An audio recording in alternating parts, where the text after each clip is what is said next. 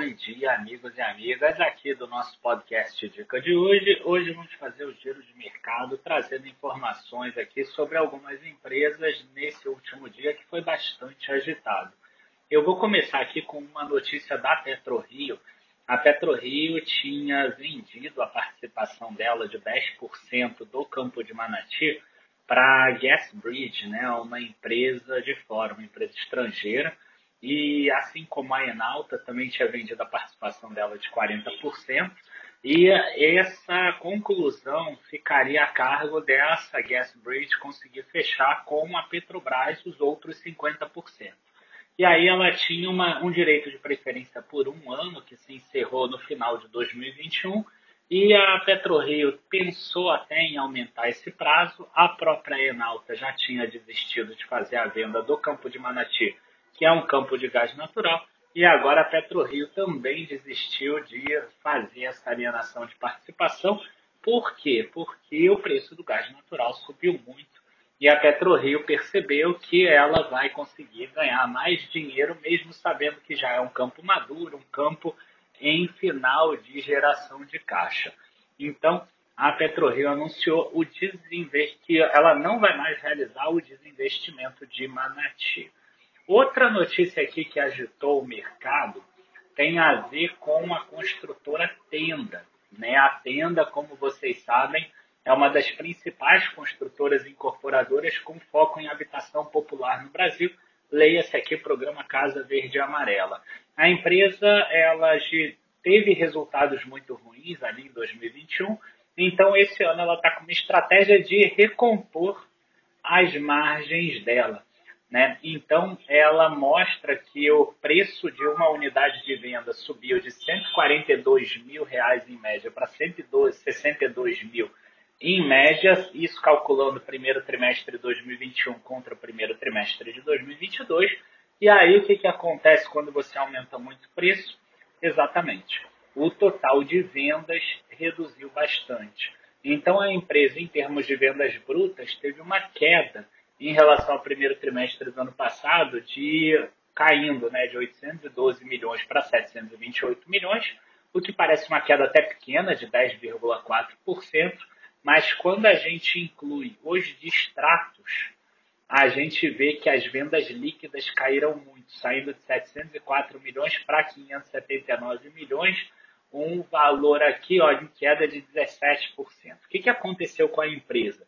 Aconteceu que ela reduziu em 10% as vendas em relação ao ano passado, mas os distratos aumentaram 37,9%.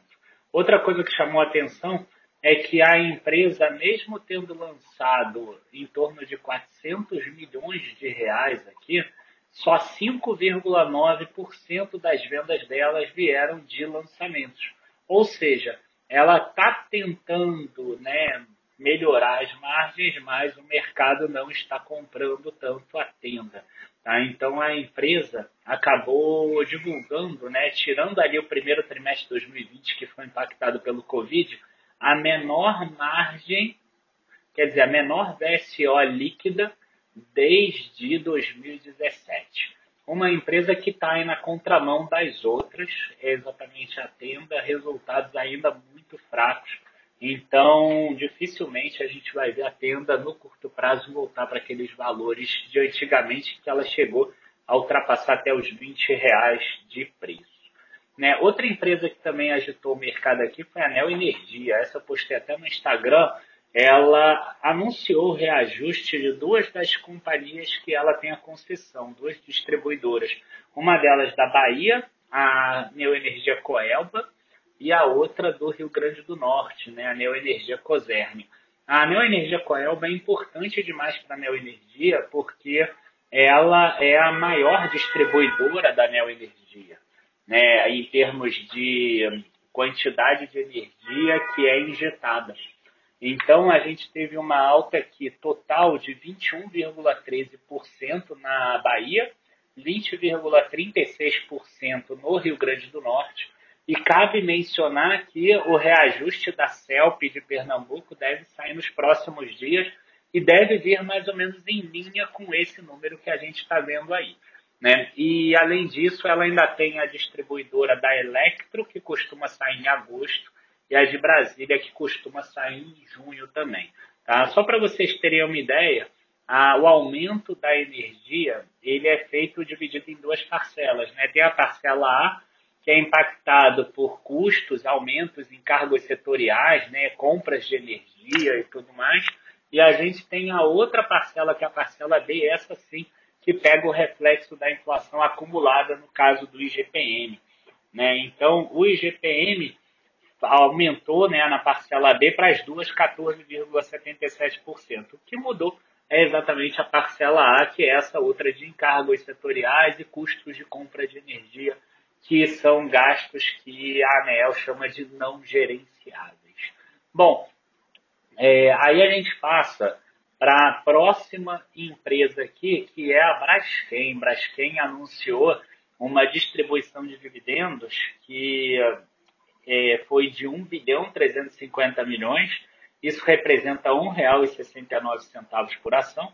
Ela, ao longo de 2021, já tinha distribuído alguma coisa em torno de R$ 7,53. Então, quando você soma tudo, isso dá mais de R$ reais nas ações da Braskem, o que significa um yield aí de quase 20% no total. E a empresa ainda cita que isso só correspondeu a 77,5% do lucro líquido ajustado do exercício. Então, se o resultado da empresa, se as commodities, se tudo isso continuar em alta, se ela continuar repassando o preço, e olha que o custo dela é no nafta e esse custo do nafta ele é muito atrelado ao mercado de petróleo, mas mesmo assim ela está conseguindo repassar e está conseguindo aumentar as margens dela. Se continuar, a gente vai ver, assim como outras empresas de commodities, gerando dividendos muito, muito fortes. Tá? E aí a gente acaba não falando tanto de Braskem, então aproveitei para trazer aqui sobre Braskem. Outra empresa aqui que divulgou prévias operacionais nessa última né, segunda-feira foi a BR Malls. BR Malls que acabou tendo uma outra oferta da Alliance Sonar e eles vão responder. Acredito que é questão de tempo. A Alliance Sonar já até comprou 10% do capital social da BR Malls via mercado mesmo. E os números da BR Malls se eles não vieram tão interessantes como de outras empresas na questão de vendas totais, né, inclusive eles falam que o primeiro trimestre de 2022 tem 5% a mais de venda total em relação a 2019, que era o ano antes da pandemia, e a gente vê que a inflação subiu muito mais do que isso, a gente viu outras empresas conseguindo aumentos maiores do que esse, né? Ela chega a citar aqui que em março ela fez 110% das vendas no mesmo período de 2019. A Multiplan ela fez 120%, né? O, é, outras empresas fizeram mais ainda do que isso. A JHSF fez 140%, a própria Iguatemi também subiu muito mais. Enfim, embora ela não tenha tido é, vendas totais tão grandes assim em relação a 2019 comparado com as outras, ela soltou um número aqui de aluguel de mesmas lojas crescendo 37,5% em relação a 2019, que chama muita atenção.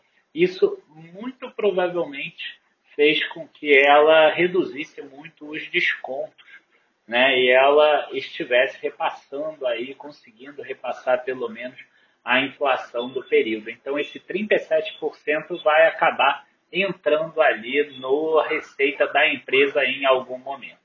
De ponto negativo aqui, a gente tem o quê? Né? Se você aumenta aluguel, você aumenta a inadimplência. Mas também tem uma sazonalidade normal no primeiro trimestre.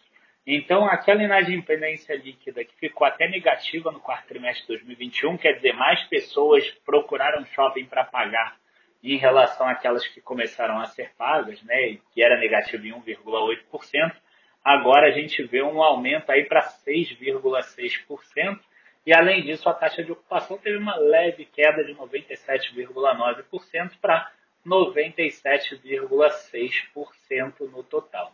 E até e antes da gente terminar aqui, eu acho que vale a pena a gente falar sobre as prévias operacionais da Vale, que na minha visão foram deprimentes, assim, foram bem ruins, bem abaixo do que eu esperava. Eu já imaginava que ia ter algum impacto com relação às chuvas em Minas Gerais, mas ela mesmo chega a citar aqui que esse impacto foi de 2 milhões de toneladas, né, ou como ela chama, 2 megatoneladas na produção de minério de ferro, e mesmo se você excluísse isso, teria caído a produção de minério de ferro no primeiro trimestre de 2021 para o primeiro trimestre de 2022. Né? A empresa explica né, que ela teve menor disponibilidade de ROM, né, Run of Mine, e a maior necessidade de processar estéreo em Serra Norte, dado os atrasos de licenciamento. Ela chega a falar também alguns efeitos de esterilidade de minério ali, menores teores em locais que ela, é, quando acabou fazendo a extração do minério.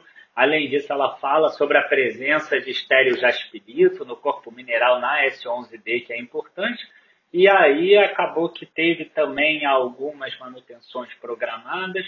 Além disso, teve interrupção de algumas das, das minas, até porque tiveram algum, algumas máquinas que foram implantadas aí em janeiro e fevereiro, outra vai ser em março e abril, para resolver esse problema do estéreo de jaspilito. Ponto positivo na Vale é a produção de pelotas e a venda de pelotas. O que, que são pelotas? Pelotas é quando a empresa ela agrega algum valor ao minério de ferro. O minério de ferro é aquilo que é extraído diretamente do solo. Como o minério de ferro da Vale tem um alto poder né, de ferro, tem um teor de ferro muito grande, ele acaba conseguindo talvez agregar um valor. E aí entra aqueles pellet feeds que são as pelotas, e aí a empresa consegue vender isso com um preço mais caro. Então, é, o que, que aconteceu? Como aumentou a produção e a venda de pelotas, ela chega a citar que ela conseguiu um prêmio em relação ao minério de ferro de 9 dólares por tonelada no primeiro trimestre, em relação a 4,3 dólares no quarto trimestre de 2021, por exemplo. Né, desses 9 dólares, 4,6 do minério, 4,4 das pelotas. Então, a gente vai explicar isso um pouco melhor no nosso relatório no final de semana. É, o níquel, que era algo que eu estava muito de olho, ainda não voltou à produção de antes. E por que, que eu estava de olho? Porque teve um aumento mais expressivo ainda do que o minério de ferro nesse trimestre do níquel. Mas mesmo assim não teve esse aumento tão expressivo, teve uma queda de 5,4% frente ao ano passado e outro ponto negativo foi o cobre, com uma redução de produção de 26%. É, as vendas aqui a gente vê mais ou menos em linha com a produção. Minério de ferro, uma venda de 53,6 mil toneladas, isso incluindo o sistema Centro-Oeste, que acabou sendo vendido agora no dia 6 de abril, e Pelotas 7 mil, né, 7 milhões, na verdade, de toneladas de pelotas vendidas. A Vale ainda não mudou o guidance de produção, mas ela já cita que alguns desses artigos que ela extrai vai acabar ficando próximo da parte inferior da Vale. Então, a gente imagina um custo aí mais acelerado, mas também tem um efeito de sazonalidade normal no primeiro trimestre, porque é um período de chuva maior. Tá? A gente ficou até um pouco para baixo com relação à, à produção, principalmente no Sistema Norte. Sistema Norte caindo 10,8%, S11D caindo 10,9%, por incrível que pareça, né? o Sistema Sudeste, que é exatamente o de Minas Gerais, que a gente imaginava que teria problema por causa das chuvas, teve aquele impacto de 2 mil, milhões de toneladas, mas mesmo assim, ele cresceu 10,6% com a volta de várias das minas que ficaram paradas desde o desastre de Brumadinho que foram voltando ao longo do tempo em 2021. Então, esse é o, a prévia operacional da Vale. É, não gostei da prévia operacional da Vale, mas é claro que no resultado em si, o preço do, do, do minério de ferro vai acabar compensando em parte essa queda de produção, então pode ser até que o resultado não venha tão ruim assim. Mas alguma pressão de custos a gente deve ter, até porque teve compra de terceiros aqui, pelo que a gente está vendo. Tá? Enfim, pessoal, era isso o giro de mercado. Espero que vocês tenham gostado. Não deixem de deixar seus comentários para a gente, procurar a gente lá no, no nosso e-mail, no nosso Instagram arroba dica de hoje, traço 7. Abraço e até a próxima. Tchau, tchau.